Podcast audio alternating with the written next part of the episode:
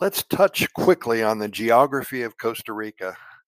Believe it or not, some people think that Costa Rica is an island. We get that a lot. Well, Costa Rica is a tiny mountainous country located between the Caribbean Sea and the Pacific Ocean. Nicaragua is to the south, excuse me, to the north, and Panama is to the south.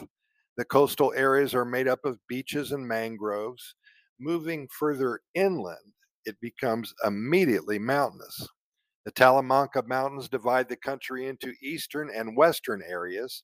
These mountains average a few thousand feet in elevation, though some peaks are much higher. The higher altitude mountains often ascend into the clouds, creating a beautiful, cooler cloud forest habitat. The tallest peak in Costa Rica is Cerro Chirripó, which is 12,533 feet above sea level, over two miles. Costa Rica is also home to many volcanoes. Only five or six are considered active, considered active, I should say. There are many streams and rivers and waterfalls, but only a few lakes, and Lake Arenal is the largest and, of course, the most popular. It's located in front of the Arenal volcano. Costa Rica is as diverse as it is beautiful. The general uh, geographical features include over 200 active and extinct volcanoes, steep mountain slopes, tropical beaches with sand ranging in colors from white to rose to black. There are large tracts of primary and secondary rainforests, dry forests, mangroves and cloud forests, swamps, wetlands, rivers, a few lakes, and dozens of waterfalls. I should say, probably hundreds of waterfalls.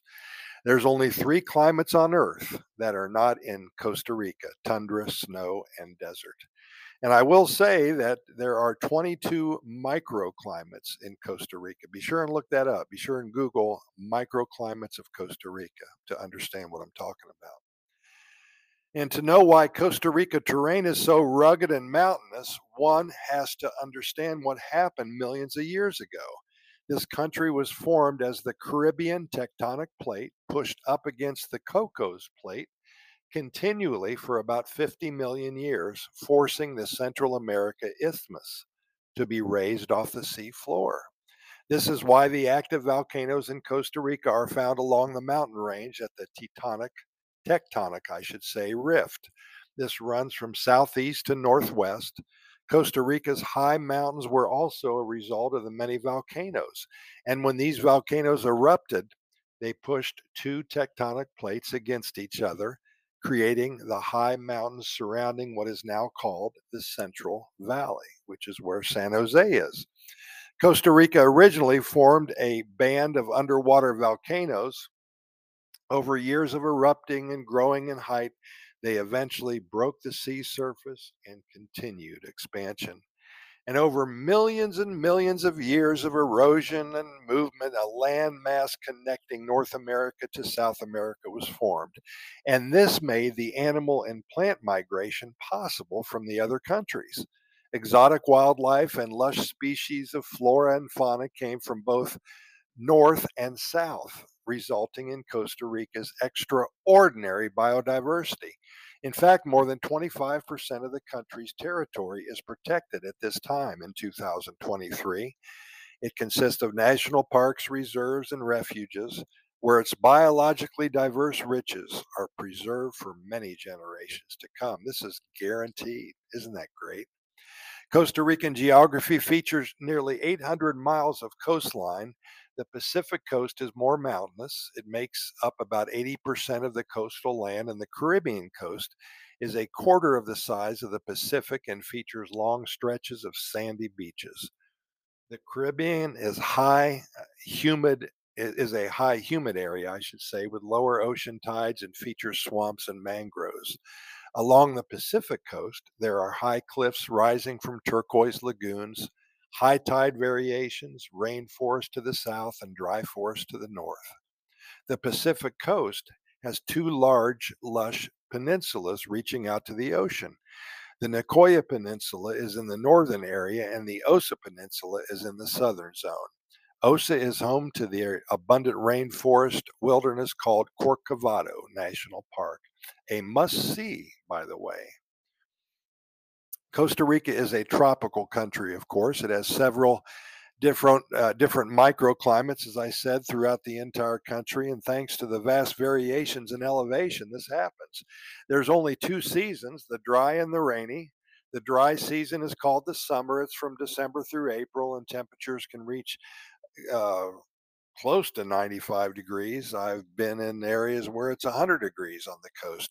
In the Central Valley, temperatures stay mild, usually between 70 and 85 degrees. Although keep in mind that the sun is so much hotter than it is in even in Florida or South Texas. It's so hot. Temperatures can fall below 50 degrees on the highest mountain summits. The rainy season is from May till November. The mornings are hot and humid around 2 p.m., usually. The rains come. It rains off and on throughout the afternoon and evening, and some parts of the country, like the Caribbean coastline, experience random rain showers all year round. The Pacific coastal areas are dry most of the year. And one thing I will say in the rainy season do not forget your umbrella. I have some funny stories to tell, and I will do so at a later date. I ended up soaking wet many times. Hey, you're invited to visit our website at Costa Rica Good News Report.com. There you will find links to our residency website. By the way, we assist people in obtaining their residency here in Costa Rica, their legal status. We've been doing this for 20 years now, so take a look at our website. Also at Costa Rica Good News Report.com, we have links to our YouTube video channel. Over 650 videos ready for your watching pleasure. We have links to our over 3,100 podcast episodes and to hundreds of short stories as well. A lot of other things there. Go take a look. Costa Rica Good News Report.com. I promise you will love what you see. But for now, thanks for listening. We really appreciate it. And we'll be here tomorrow, and we hope you are as well. Pura Vida.